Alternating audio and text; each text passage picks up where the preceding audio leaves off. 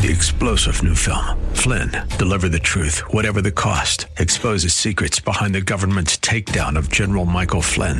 Flynn knew what the intel world had been up to. He ordered the first audit of the use of contractors. This set off alarm bells. He told the truth. He was the most dangerous person for Donald Trump to hire. They had to get rid of Flynn.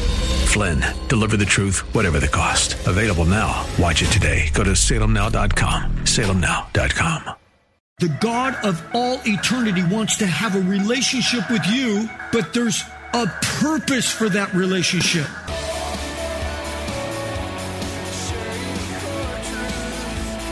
Welcome to Core Truth Radio, a radio ministry of Core Church Los Angeles with Pastor Steve Wilburn. Pastor Steve will be teaching the Word of God with truth right from the Bible. For more information, go to corechurchla.org. That's corechurchla.org. Now, here's Pastor Steve with today's Core Truth.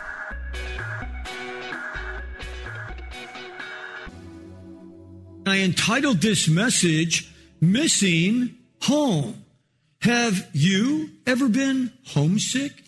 Maybe you were able to take a really long vacation because I don't think anyone gets homesick after a week vacation. We're like, I don't want to go back. I don't want to go back to work. But it's when you have that extended vacation, one that you planned on and dreamed on for a long time. But again, after a couple weeks goes by, there comes that moment when you're actually starting to miss home. This has happened to me on a number of occasions, like the time we were doing a harvest crusade down in Australia. It's beautiful down there. The climate is very similar to us, except they have kangaroos. Kangaroos are so cool. They're like, you know, there's like three different sizes of them. They have all different names. They're all kangaroos to me, but whatever. But it's like the medium sized ones, you know, they're about this tall, you know, and, and they're like dogs. I mean, they come to you, they play. I mean, it's like, I told my wife, if we ever move to Australia, we're no longer having dogs, we're having a kangaroo, you know, but uh, they're fun. And then also, when I was down there, we were ministering on this college campus down there in uh, Wollongong. And I'm walking around and it's like all these birds and it's kind of, you're just used to a bunch of birds and everything on campuses. You know, you're thinking they're either seagulls or they're pigeons, right? But all of a sudden I'm, I'm looking and I'm like, they're red, red. And I'm like, wait a second. Those are all parrots. like macaws. I mean, they're just groups of them just everywhere. They're just wild. They're just there, you know, just like, okay, I'm not used to seeing that, you know. But after being there for like 10 days in Australia doing the crusade, then we flew over to New Zealand. We were doing some work there also. I sent the majority of the group back and uh, we were in New Zealand for another week. Now, the first few days we were just traveling around, kind of checking out the North Island. Uh, you know, New Zealand's two islands. We're on the North Island. It was beautiful also. There's certain parts of New Zealand that have a mixture of Northern California and Hawaii. It's kind of like forest and tropics all meet together. And it, it, it's crazy, but it is so cool looking. It's kind of because your brain's kind of like, wait, I'm used to seeing Northern California. I'm used to seeing like Hawaii. I'm just not used to seeing them all together, you know, and a very beautiful place. Uh, so there I was in paradise, you could say, but yet I was getting homesick. I wanted to get back to my wife and my family. I did have my youngest daughter Mary with me on that particular trip, but I missed my wife. I missed her home cooking. You know, let me tell you about Australia. Eating food there's like eating a styrofoam cup. It's like, hey, could you put some flavor in this stuff here? Okay? It's like, hey, come on now. Anyway, I wanted to sleep in my own bed. Yes, we were serving the Lord. We led many to Christ, but it's always nice to go home. Although some of you are thinking, with this never ending pandemic, I'll trade LA for paradise anytime and I won't be homesick for this place. Okay, I get that. But anyway, as we continue in this study through the book of Genesis, we're going to see Jacob really getting homesick. And let's not forget, God had a plan for Jacob from the beginning. In fact, God had told his mother, Rebecca, that Jacob would be the heir of the promise way back when Jacob was still in her womb. So the promise that was given to his grandfather Abraham, the promise that was passed on to his father Isaac, God told Rebekah, oh, the promise is going to pass on here to Jacob, making what David said in Psalm 139 a total reality. Now, Psalm 139, 13 says, You formed me in my inward parts. You wove me together in my mother's womb. You know, science has told us now that, that life starts at conception.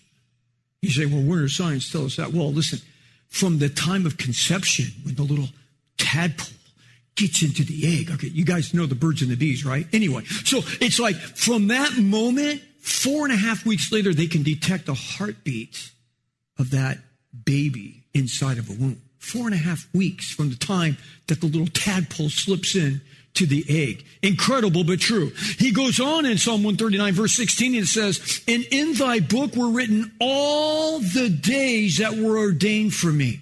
So God's like, while He's forming you, while your heart is starting to beat, four and a half weeks from conception, while that heart is beating, God says, I knew all of your days before you ever came out of the womb, before you ever had your first day. I knew all of your days. Wow. So maybe our birthday should be all the way back then, not on the day we're actually born. I guess that's why they call it the birthday. But we were alive before that, and God already had a purpose and a plan for us. But how would Jacob be able to escape from his father in law, Laban? He's already worked for him now at this point some 20 years, and he hasn't saved any money. Why? Because his father-in-law Laban was totally manipulating Jacob. He's deceived him into working 14 years alone for his wife Rachel. As you remember, he worked seven years for what he thought was Rachel. But Laban, his father in law, the dog, did the old switcheroo on the wedding night, and he gave the unattractive older sister Leah to Jacob instead of the beautiful younger sister Rachel, who Jacob had made the deal and worked seven years for. Which Laban said, Well, I'm sorry, in our land we have to marry off the older sister first before the younger sister. This should warn all men not to get drunk on their wedding night. For Jacob didn't realize what had happened until the next morning. He went in and consummated his marriage to what ended up being the wrong woman. You know, talk about the worst hangover ever, waking up. Oh, yes, sweetheart. Yeah. Hi, sugar muffin. Okay, anyway, so Jacob had worked for Laban for free for 14 years just to pay for his two wives. He only wanted one, but he got two. Seven years for Leah that he never wanted and seven years for Rachel who he loved. And now it appears after a few more years have gone by that Jacob is done with his father-in-law and his current living conditions. He now is totally homesick to his homeland. So let's pick up where we left off last time. As you remember, Rachel sought the Lord and God opened her womb and she bore the first baby to Rachel. Now, Leah's already had like six kids, but she named him Joseph. This was an obvious uh, answer to prayer in the midst of the extreme jealousy of Leah bearing Jacob's six children. But now, as we move on, we will consider three points in light of our title, Missing Home. Number one, wanting to leave. We've all had that feeling. Get me out of here. I just want to leave. You know what it's like when you get to that point? It's like you just want to go. Number two, having insights. Wow, what a great thing it is when we as believers get a little injection from the Lord and He gives us insight on something.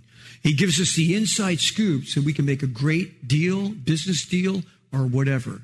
And number three, heading home. Boy, there's time to, man, it's time to go and we're getting out of here. But let's consider our first point, wanting to leave as we read together, picking up in Genesis chapter 30 from where we left off last time. We'll pick up in verse 25. It says, Now it came about when Rachel had born Joseph that Jacob said to Laban, his father-in-law, send me away that I may go to my own place and to my own country. Give me my wives and my children for whom I have served you, and let me depart, for you yourself know my service which I have rendered to you. But Laban said to him, Oh, settle down, son. If now it pleases you, stay with me. Oh, did you just not hear anything he just said? Stay with me. I have divined that the Lord has blessed me on your account. He continued, Name your wages. Man, he's having this poor kid work for him for free for 20 years. He's like, Name your wages, and I'll give it to you. But he said to him, You yourself know that I have served you and how your cattle have fared with me, meaning they've massively multiplied. Verse 30, for you had little before I came, and it has increased to a multitude, and the Lord has blessed you wherever I turned. But now, when shall I provide for my own household also? Hey, I've blessed you beyond measure. What about me, Pops? What about me? It's going on 20 years since Jacob ran away from his home after deceiving his father Isaac and his older brother Esau, which was only older by like one second, but nonetheless, he was the older brother. He came out first. And now his older brother wanted to kill him because he was deceived by Jacob. So Rebecca, because knowing that Esau wanted to kill her favorite, you know, uh, uh, little son, uh, Jacob, she convinced her husband Isaac to send Jacob away back to where she was born to find a wife and also to spare the life from his brother killing him. Okay. And so, so anyway, he's now come to the point though, Jacob has, where he's just done. He's just done. So he approaches his father-in-law Laban and says, you know, hey, pops, man, I'm out of here. I'm gone. Just send me away. Give me my wives and my children. I'm going back to my country and to my people. Well, when Laban heard that, he wasn't excited about that news, for he's been, you know, he's thinking to himself, self, don't let this kid go. Because ever since Jacob came into your life, you know, you've been living on easy street. First, you know, uh, I've gotten to work for, for free for 20 years, and that was pretty good. And, and now all that free labor has turned into me increasing my personal wealth by leaps and bounds. Yes, Laban recognized the obvious. The hand of God was on Jacob, and everything he touched seemed to turn to gold, per se. Yes, ever since Jacob came onto the scene in Laban's life, his financial portfolio, that's Laban's, of course, has dramatically increased. And he was not about to let him go. So he tells his son in law in verse 27 and 28 Now, son, settle down, stay with me, don't move away, and you can name your price. I'll go ahead and pay you whatever wages you want. Could you imagine if that happened to you? Think about it. What if your boss came up to you and he said, I've been watching you very closely here on the job, and I've seen your hard work. I have seen your dedication to this company. So name your raise. I will pay you whatever you want. Maybe you're thinking, that would never happen to me. Well, it happened to me. so I remember going in, I was in the union. I, I, I was working harder than anybody else. I worked, I was laying floors at the time. I was working for the biggest floor covering company in the United States. They had uh, 110, 120 installers, and I was one of them. And the boss would have every work order. It's like, this is how much the job pays. This is how much labor it costs us to get that job installed, and this is the profit. I had the highest profit margin than anyone in the company, double most people. And so I just was telling my wife, hey, why don't you pray for me? I'm, I'm going to go and I'm going to talk to the boss today about getting a raise over union scale. It's something that's not really done. A union scale is union scale, that's what you make. But I'm like, I'm going to ask for a little extra. And so, and my wife's like, well, what are you going to ask for? I said, I'm going to ask for a dollar an hour over union scale. She's like, all right, I'll be praying for you today. So I went in, talked to the boss. He's like, you want me to pay you over union scale? Uh, yes. That's basically what I'm here for. and so he gets up. He doesn't ask me how much I want. He goes in, he talks to my supervisor. He comes back and he goes, all right, you got it. So I went home and my wife's like, Did you get the dollar an hour over scale? I go, No. She goes, Did you get 50 cents an hour? No. She goes, Well, what did you get? I go, not one, not two, not three, but four bucks an hour. Count them, four bucks an hour over scale. And she's just like, yes, you know. I mean, it's just like everything changed. Trust me, in our household that day, everything changed. But it was like, what a blessing. So it could happen. But understand, this is not as crazy as it might sound, you know, for a couple of different reasons for Jacob. Number one, first of all, Jacob had the blessing hand of God in his life. Back in chapter 28, if you remember, Jacob had a dream and God confirmed his hand on Jacob's life. God had promised the same promise again that he made to his grandfather Abraham and to his father Isaac. And it was simply this, that God was going to give Jacob all the promised land along with all the blessings to all of Jacob's descendants. This is before he had one kid. This is before he ever laid eyes on Rachel. Yes, this was a huge changing point in Jacob's life. It's like the lights came on for the very first time. I wonder if this has happened to you. Has this happened in your relationship with God? Where you have come to that place where you realize that your relationship with God has very little to do with religion. And it has everything to do with two things. Relationship and purpose. See, there's two things. It's this relationship and purpose. See, religion is just religion. You just come, you do your religious duty, you go. But with God, it has nothing to do with religion. It's a, okay, I want to have a relationship with you. The God of all eternity wants to have a relationship with you, number one, but there's a purpose for that relationship.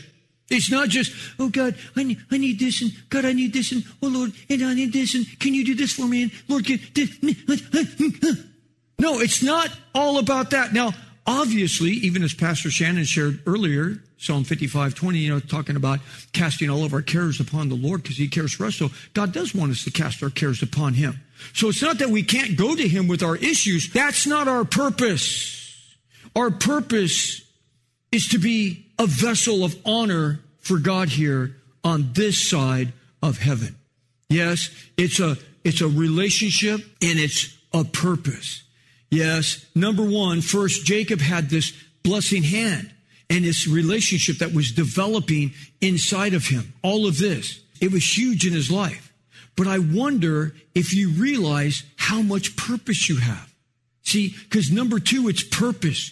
We are called God's children. You are called the son of God, the daughter of God for a reason. I love that verse. It's in 1 Peter 2 9. He says, But you are a chosen race, a royal priesthood, a holy nation, a people for God's own possession, so that you, that you may proclaim the excellencies of him who has called you out of darkness into his marvelous lights. We're called to know God.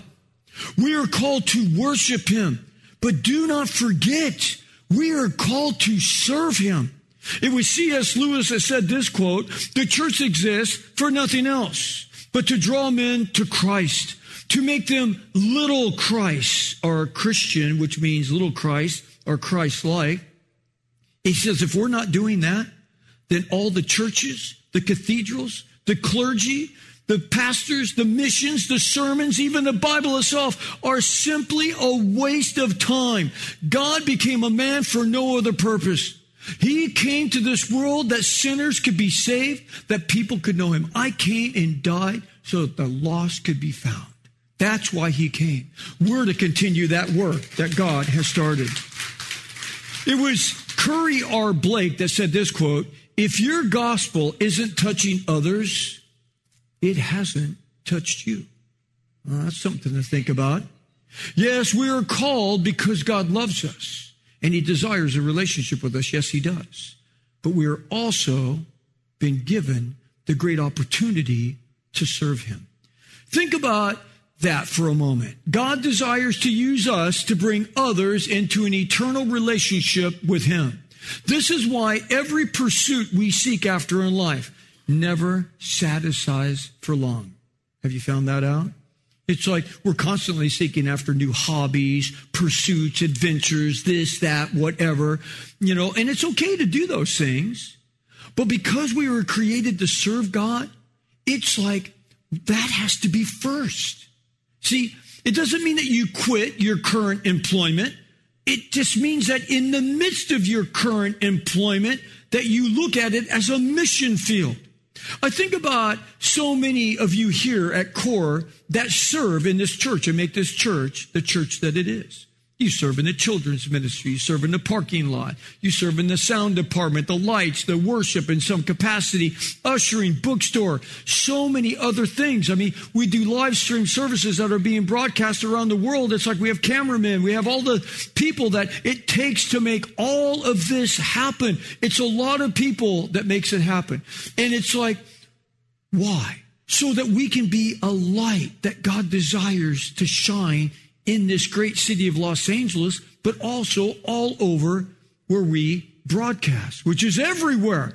And because of your sacrifice, those that serve here at this church, because of your time and resources that you give here every week, we see new faces, people that drive by, people that listen on our radio program or watch our live stream, and they come and they want to check it out. People that you invite. They can come because we know that there's a God in heaven that loves them, right? That's what we know. You know, speaking of, there's a God in heaven that loves them.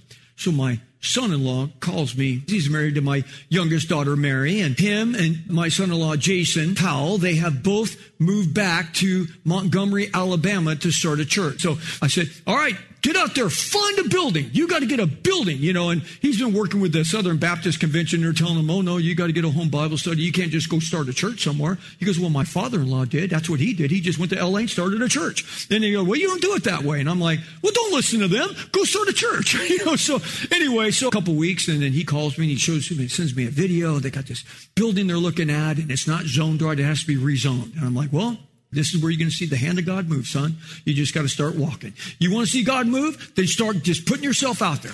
And so, you know, so he goes, okay.